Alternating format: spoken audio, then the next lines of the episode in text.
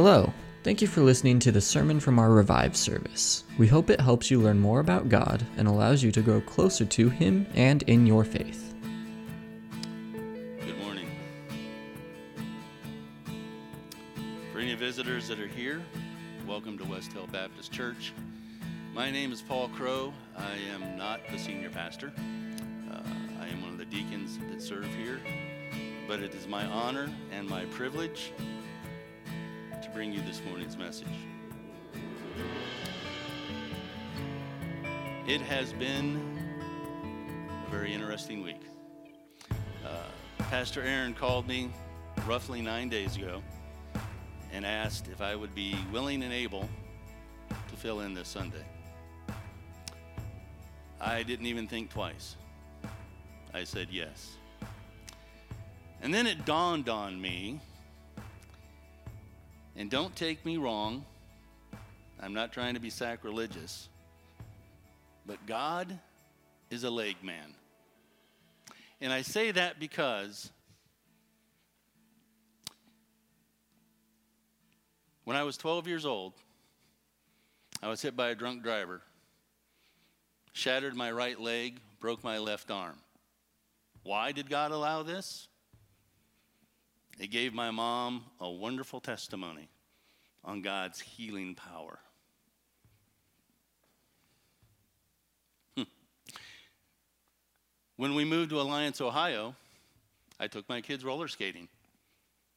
I made it all the way around the rink and then stepped onto the carpet and fell. Spiral fractured my right leg. I was laid up for about four months, five months, I don't know.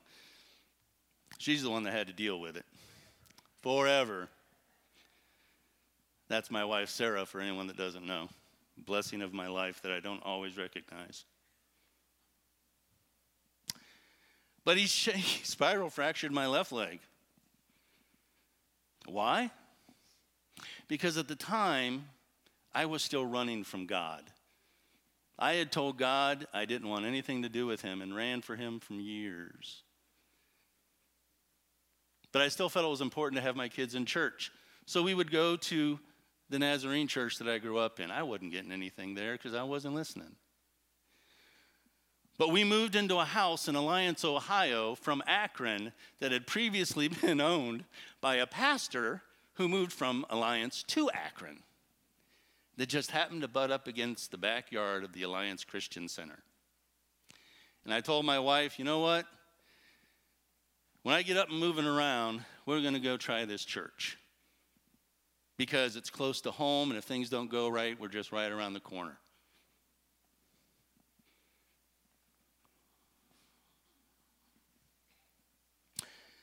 That is where God performed a miracle in my life. The door had always been open, and he had subtly been pushing at my back. At the Alliance Christian Center, he gave me a good, swift kick in the butt, and I went through the door. Today, we're not supposed to be here. We had made hotel arrangements. We were going to be in Gettysburg, Pennsylvania for Remembrance Day and we are going to be partaking in all of the festivities and the social activities that they have for reenactors in Gettysburg. Went there last year, had a hoot. But God, six weeks ago, five weeks ago, broke my wife's foot. Why? Because he knew that nine days ago I would get a phone call from Pastor Aaron and that he had laid a message on my heart weeks ago for today that I had to be here for. And I'll tell you right now, this message is as much for me as it is for somebody in this congregation.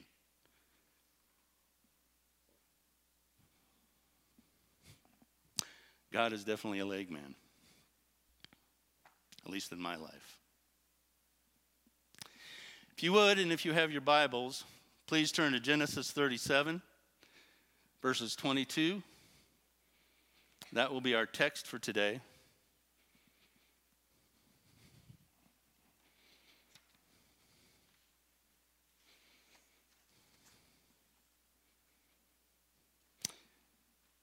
I will be reading from the Holman Christian Standard Version.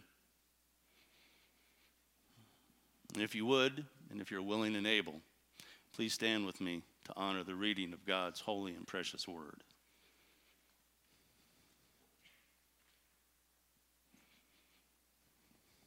Genesis 37, verse 22 through 27. Reuben also said to them, Don't shed blood. Throw him into this pit in the wilderness, but don't lay a hand on him, for he intended to rescue him from their hands and return him to the father. When Joseph came to his brethren, they stripped off his robe, the robe of many colors that he had on. Then they took him and threw him into the pit. The pit was empty, there was no water in it. Then they sat down to eat a meal. They looked up, and there was a caravan of Ishmaelites coming from Gilead. Their camels were carrying aromatic gum, balsam, and resin going down to Egypt. Then Judah said to his brothers, What do we gain if we kill our brother and cover up his blood? Come, let us sell him to the Ishmaelites and not lay a hand on him, for he is our brother, our own flesh. And they agreed. Let us pray. Holy Father, Lord, I thank you for this opportunity that we have to come together in freedom, Lord, to open your word, which is freely available to us all. To join in fellowship with one another out in the open, to lift your praises loud and confidently, where so many of our brothers and sisters have to whisper them in private and secret. I pray, Lord, today that you just use me as a vessel Put me on the back burner and let it be your spirit and your word that comes forth to speak to the hearts and the minds of your people, to give them the word that you have given me for them. And that we leave here today, Lord, changed, renewed, revived, invigorated, and confident and courageous in your spirit, that with you all things are possible. That with you, no matter what the dilemma, we will rise. We ask this in the precious and the holy name of your Son, the Christ. Amen. You can be seated.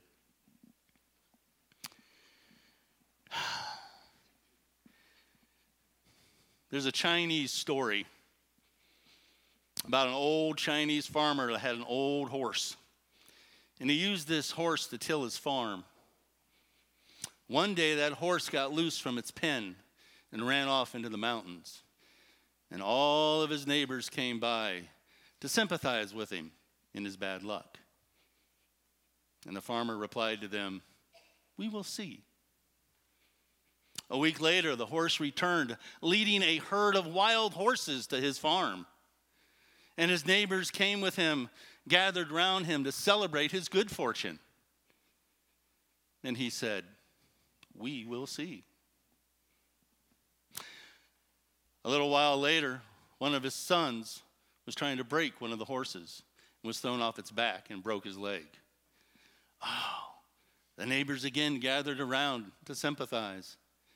Oh, what bad luck you have. We will see.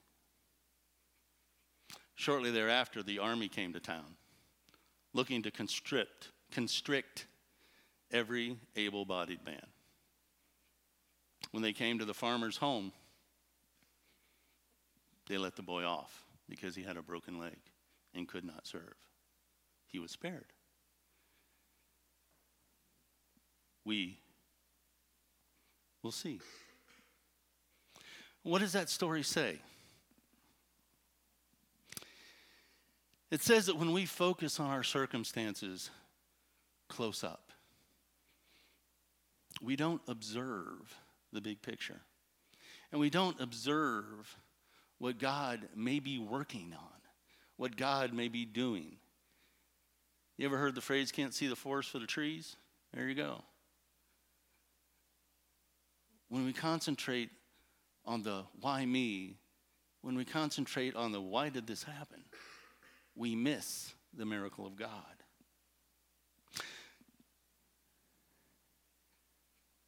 We don't always understand why God allows things. Lord knows I don't. But that's where our faith comes in and our faith should cover the rest. We should be looking up even in times of trial. Even when the darkest night is upon us, we should be looking up and we should learn as people of faith to look up and say, God, what are you going to do with this? But don't say it in a manner of unbelief. Don't say it in a manner of, I don't, I don't see what you can possibly do with this. Say it, say it in a manner expectant of what God can do in your life. Who here has ever had a bad day? Who here has ever faced something they didn't know how they were going to get out of?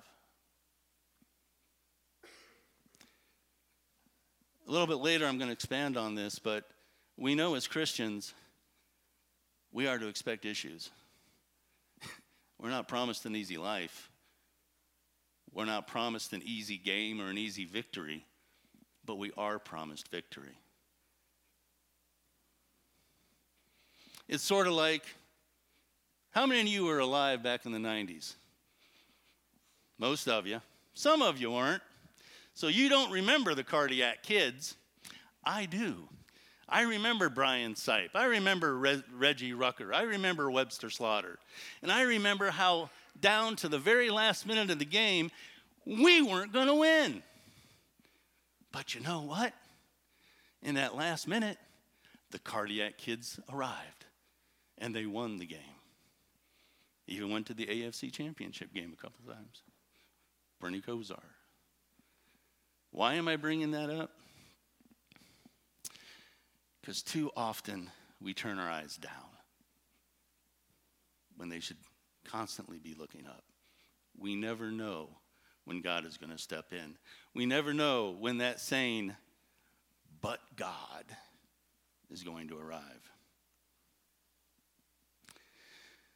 The last song we sang, Alive by Big Daddy Weave, several, couple months ago, was the catalyst for a study that I started to do called But God, based on significant two word phrases in the Bible.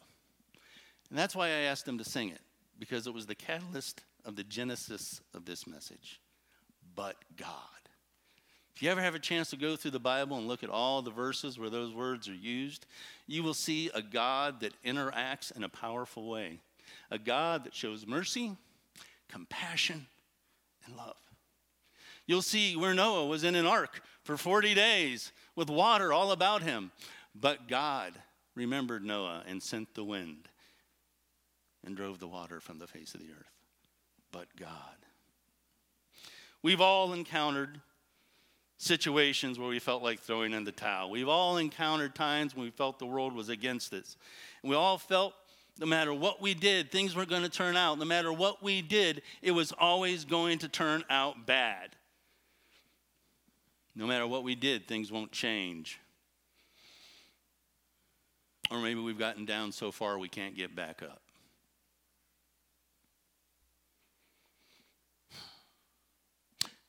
But like I said, those of us with hope in Christ have to remember and have to realize that we don't serve a God of stone or a God of wood or a God of ivory. We serve a risen, living Savior.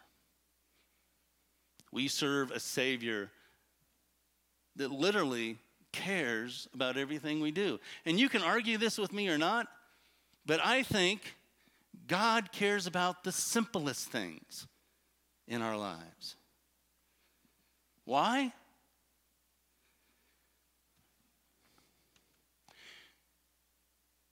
When we pastored a church in West Virginia, there was a family, the Hartley family. They lost a young adult son.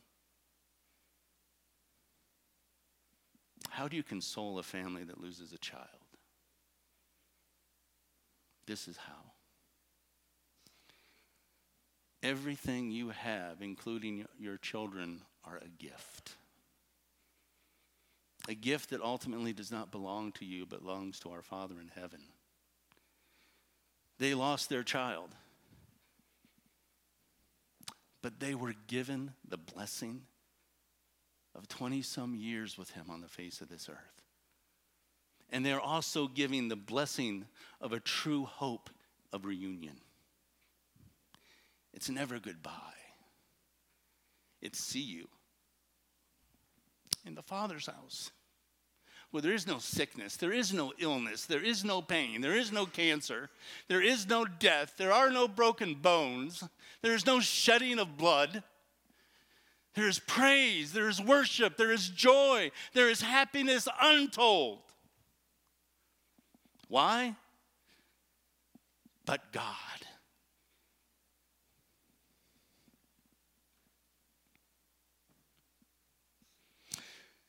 But God is a two word phrase in the Bible that I think is probably one of the most powerful. We see phrases like pulled up, cast down, healed all. But God, I think, is the most powerful. And it is used 43 times in Scripture. It's God's response to Satan's challenge. It's the bottom line, it's the last word. It is the end to end all. when viewed in relationship to our life. But God is what up is the down, what life is to death, what in is to out. It stands opposed to the negativity of this world. When the world says no, but God says yes. When the world says can't, but God says can. When the world says won't, but God says will. When the world says stop, but God says go. When the world says don't, but God says do. And the world says defeat, but God says victory.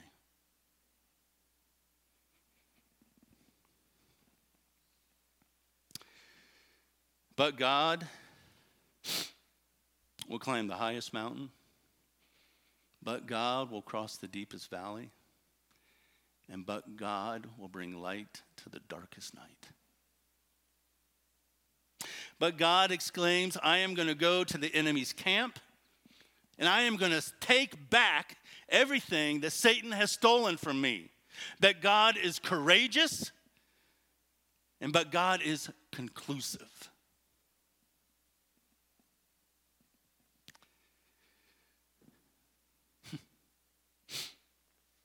I'm speaking to you today about but God. And I'm going to tell you that in the Holy Script that we read from this morning, you will find stories of our adversary, the devil, where he is confused and he is confounded. His tricks and his schemes to battle the church and battle God's people and battle God himself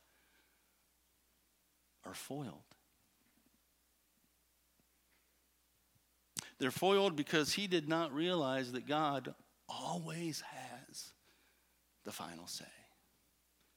God always follows up the schemes of Satan with but God. The devil works so hard to get everything just right. And then he heard from heaven but God. As we look at our text, we're reminded of Joseph. Now, by the time we get to but God in the life of Joseph, he has lived a very, very fascinating life. He was sold into slavery. But as a young man, before he was sold into slavery, he was his father's pride and joy. Jacob, Israel, loved Joseph above all of his other children. Joseph didn't do himself any favors either. If you remember the story of Joseph, he had dreams. And he knew his brothers didn't like him, so what did he do? He gathered them all together and said, Hey, I had a dream. We were all in the field and we were bundling sheaves of wheat, and then my sheaf of wheat rose up, and all the, the 11 others bowed down to it. The brothers who already hate him looked at him and said, You're telling us we're going to bow to you, that we're going to worship you? That just fueled their hate even more. So, what did he do? Well, Joseph learned his lesson. No. He had another dream. This time he took it to his brothers and his dad. Said, Hey, I dreamed about the sun and the moon and 11 stars and how they were all bowing to me. Jacob, Israel, his answer to that was, You're telling me that your mother and I and your 11 brothers are going to bow and worship you? The Bible tells us that his brothers hated him even more. But it also tells us that his father put it to memory.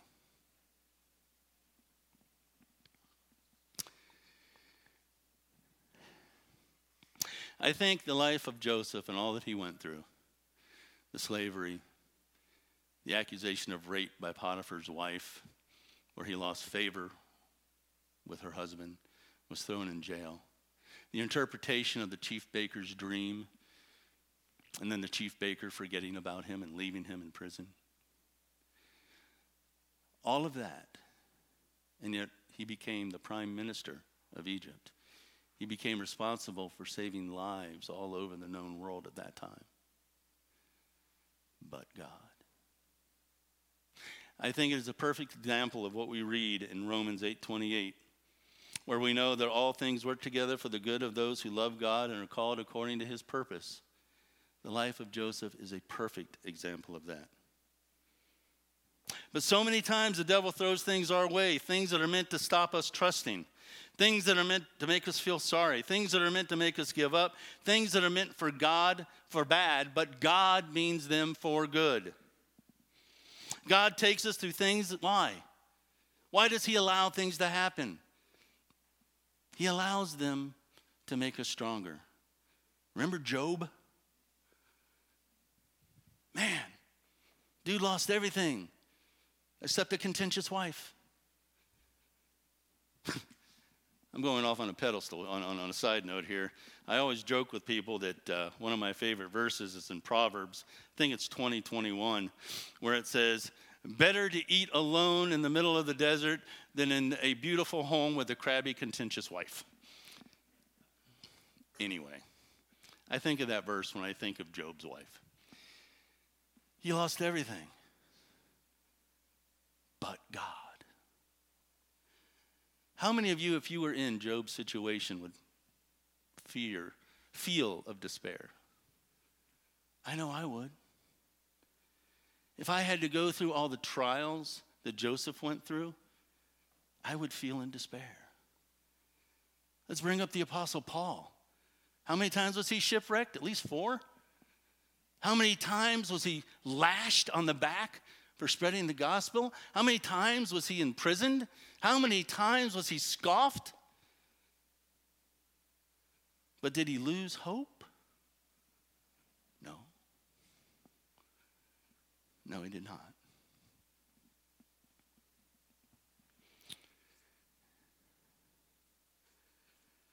I think I'm in the right spot here. Nope, I'm not. Now I am. Speaking of the Apostle Paul, this came to my mind just this morning. There is a phrase that I hear way too often.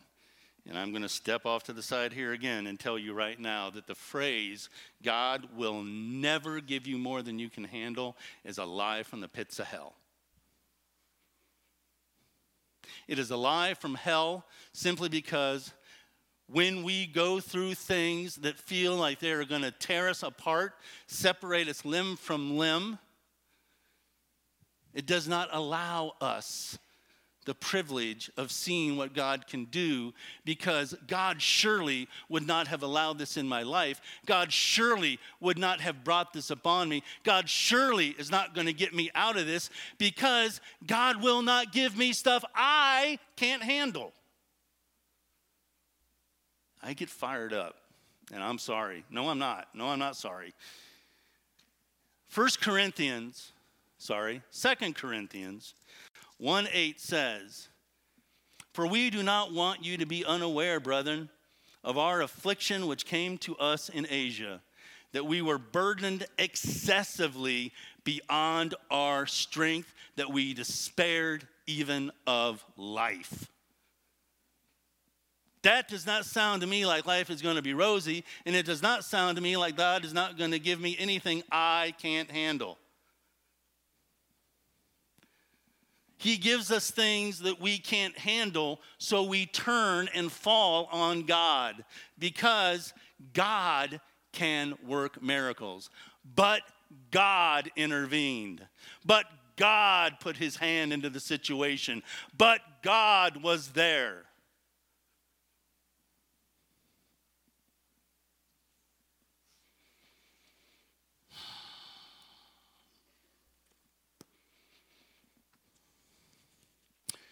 Genesis 45 8 says, Therefore it was not you who sent me here, but God.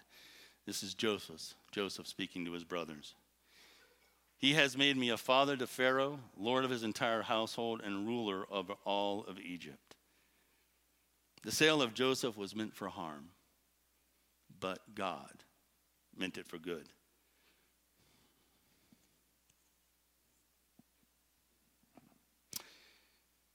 I received a call last week from a friend of ours, Sam and Sarah. You don't know them.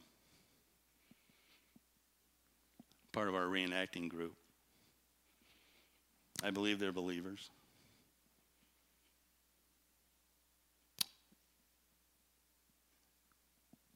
According to Sam, their marriage was crumbling.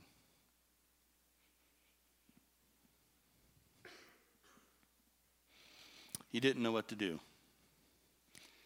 So I listened, I shared, and I prayed with him.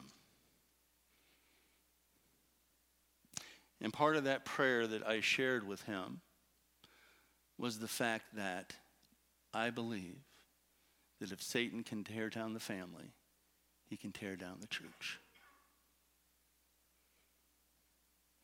And we know that the gates of hell will not prevail against God's church. We know that God is stronger than the schemes of Satan. So I told Sam, and I used the very words, but God. So when husband and wife are on opposite sides of the room, but God can bring them together. When it looks like your children just don't hear you, and children, when you think your parents have no idea what they're talking about, but God can intervene and bring unity. Satan means it for bad, but God means it for good. After Jacob, Israel died. His brothers came back again before Joseph. Why? Because they were afraid that after Jacob died, he would uh, seek retribution, retribution against his brothers. Joseph said, You planned evil against me, but God planned it for good to bring about the present result, the survival of many people. This is the type of attitude that we need in the church today. One, that we are victorious. Two, that God can bring you through anything if it's within His will. We need to understand that no matter what we go through, no matter how bad things may get, no matter how the enemy may attack us, remember, it may look dark now, but God. Let me remind you of another story. Everybody know David and Goliath? I hope so. David went out into the field, on the battlefield, facing Goliath. Goliath pointed his sword at David. The devil points his sword of deceit and lies at you. But it was that same very sword of Goliath that David used to cut his head off. It's the very schemes and toils and snares of the devil that but God can turn around into a victory in your life.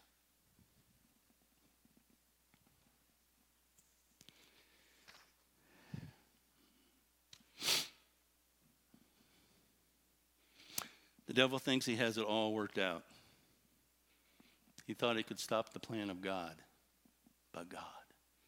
He thought he could stop the church, but God. You know, we all started out bad. bad. We were born with evil natures. We were born with a carnality within us, just like everybody else. But like that last song we sung, but God, rich in mercy, reached down for me so I could rise. But God, strong and mighty, I was in the grave of sin and death, but God brought me out. But God.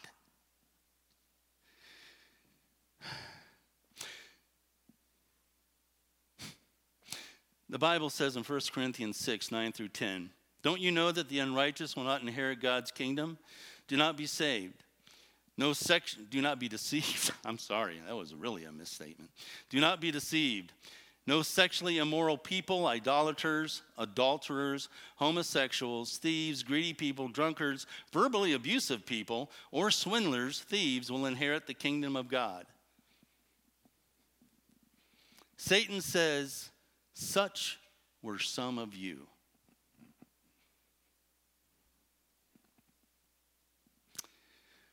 But God says, You are washed, you are sanctified.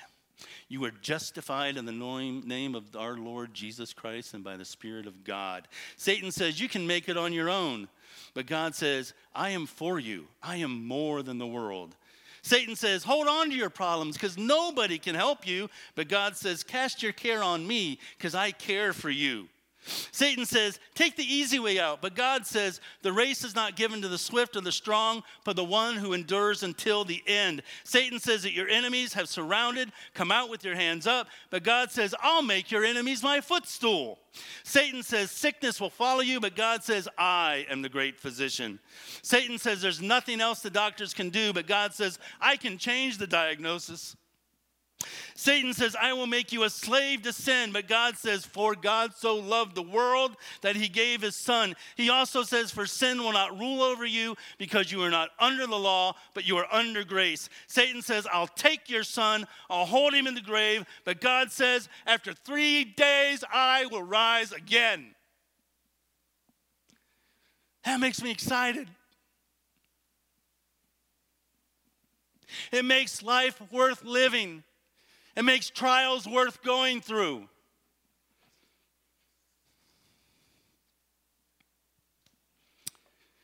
Don't listen to the eyes of our enemies. Please remember that God always has the final word.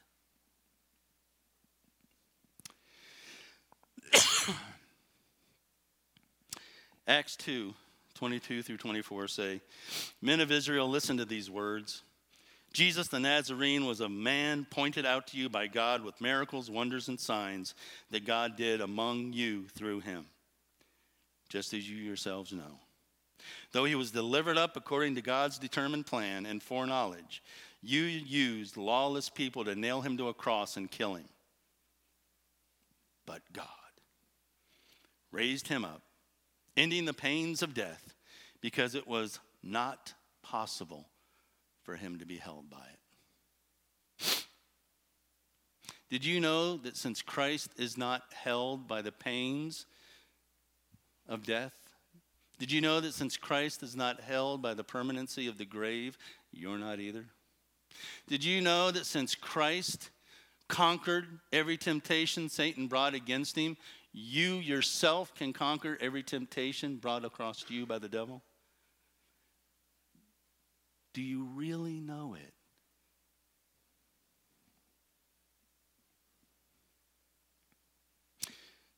Satan meant it for bad, but God meant it for good. This world has gotten you down and you just can't find your way up. Remember that phrase, but God. Because no matter what the situation is, no matter what the problem is, no matter the means of attack, God can make it better. You know, I've been through a lot of crap in my life. I could be an alcoholic. I got involved with alcohol when I was in the service. Could have been a drug addict. I got involved with drugs when I was in the service. I could be on my deathbed from AIDS or a number of any different diseases because I was very promiscuous when I was in the service.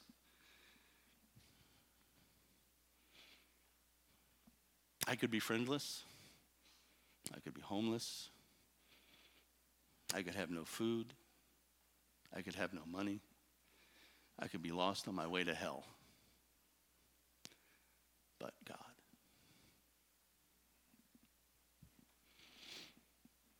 God loved me so much that he saved my soul. He died for me, and he rose for me, for all of us.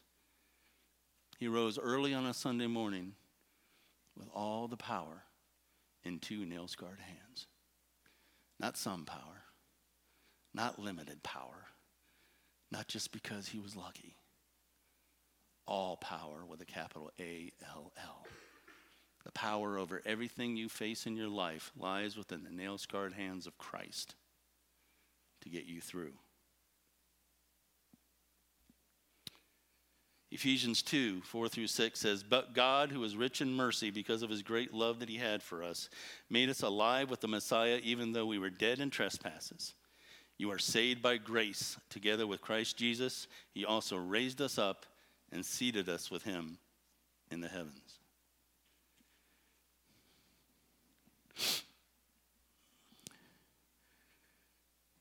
Now, the birth, death, and resurrection of Christ and all that he went through in his life speak volumes to the fact that even though we have faith in God, there are bad things that will happen.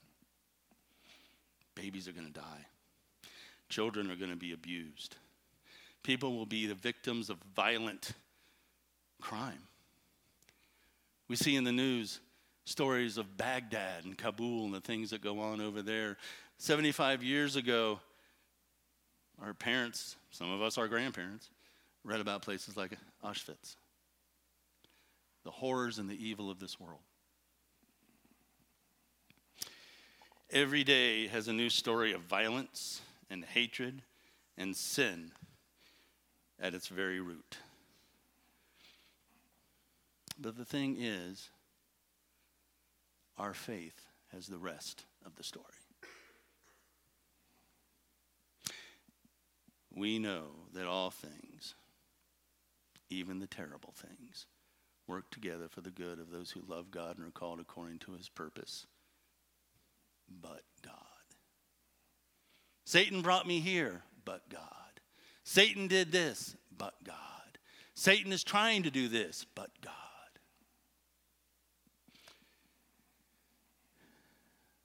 We don't always know why. Sometimes things seem very fractured. St. Augustine described it this way He said that when you first consider your life, it looks like nothing but a bunch of chicken tracks in the mud of a barnyard going this way and that. But through eyes of faith, we just begin to discern pattern, meaning, and direction by God's providence. But God is all about the Father's perspective. It's all about what He can and wants to do. So put on your kingdom glasses, the ones with the blood-stained lenses, and see your situation through God's eyes. We might think that we have it all figured out, and we might think that we know what is best.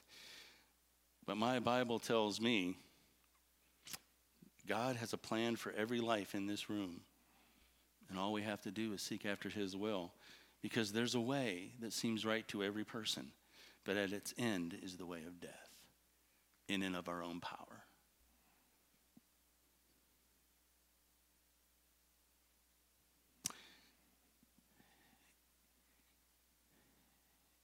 If you let Him lead you, and you let Him guide you, and you willingly follow Him, you'll feel, you'll find that there's nobody else that can do like he can but God. He can open doors that have been shut, and he can shut doors that nobody can open. Nobody else can do that but God.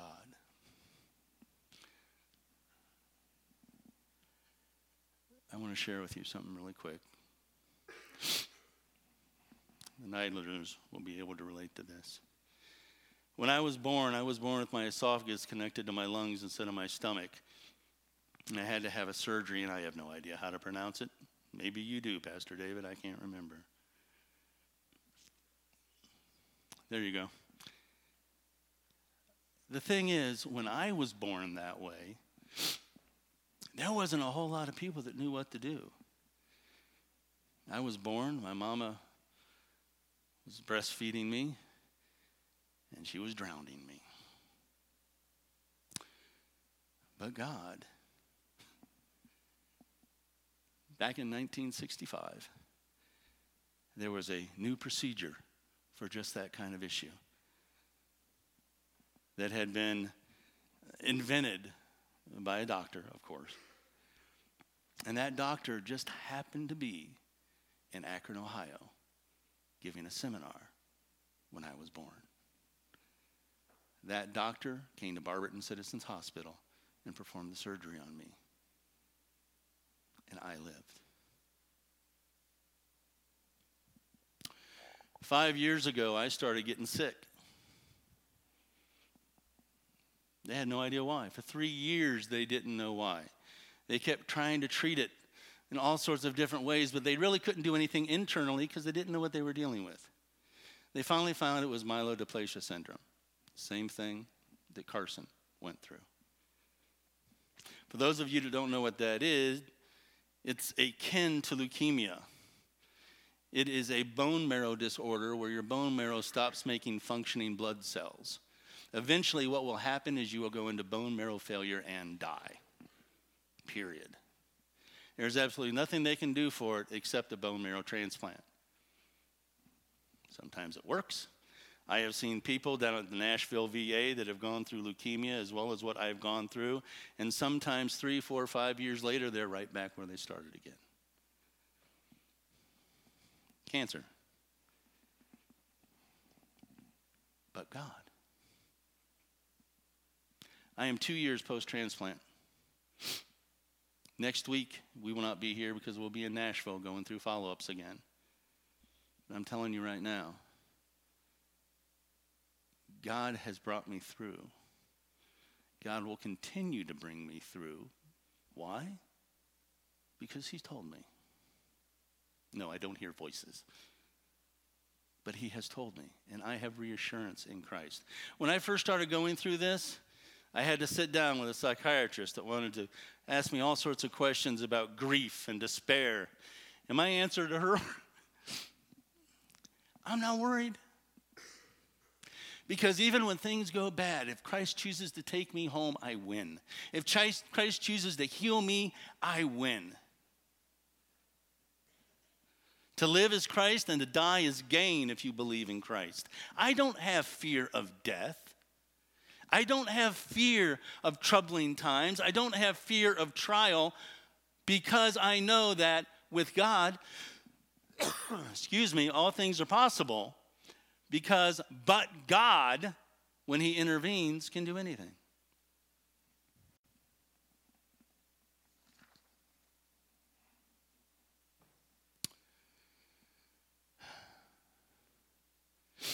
I'll leave you with this. Don't despair. Don't let the devil take you to a place where, where you, you can't see the light for the darkness. Christ is light. Christ is the answer to everything you're going through. If you are here today and you do not know Christ as your personal Savior, then I implore you to seek Him. I implore you to open the Word of God and let His Spirit speak to your heart because it ain't easy.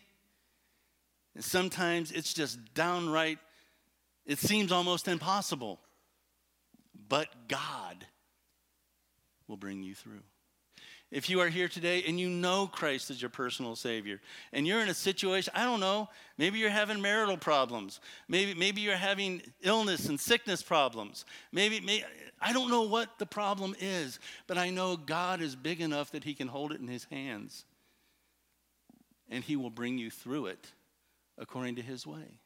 And do not be surprised if when you get through it, he did it a completely different way than you ever thought he would. Don't be surprised if in the pain you find victory. Let God work. Will you bow your heads? Father God, you are. Oh, insert a word. You are everything. You are powerful. You are almighty. You are victorious. You are the you are you are more than death. You are more than the grave. You are more than this world. God, help us, Lord, to put our faith and our trust in you in even the most darkest situations. I ask this in the precious name of Jesus the Christ. Amen. I know I'm over time. Bear with me one minute. There's a song by Bethel Music called Raise a Hallelujah. And the lyrics go, I, will try not to sing it. The lyrics go like this I raise a hallelujah in the presence of my enemies. I raise a hallelujah louder than my unbelief. I raise a hallelujah. My weapon is my melody of praise. I raise a hallelujah. Heaven comes to fight for me. I'm going to sing in the middle of the storm, louder and louder. You're going to hear my praises roar. Up from the ashes, hope will arise. Death is defeated. Our King is alive. Live that, people.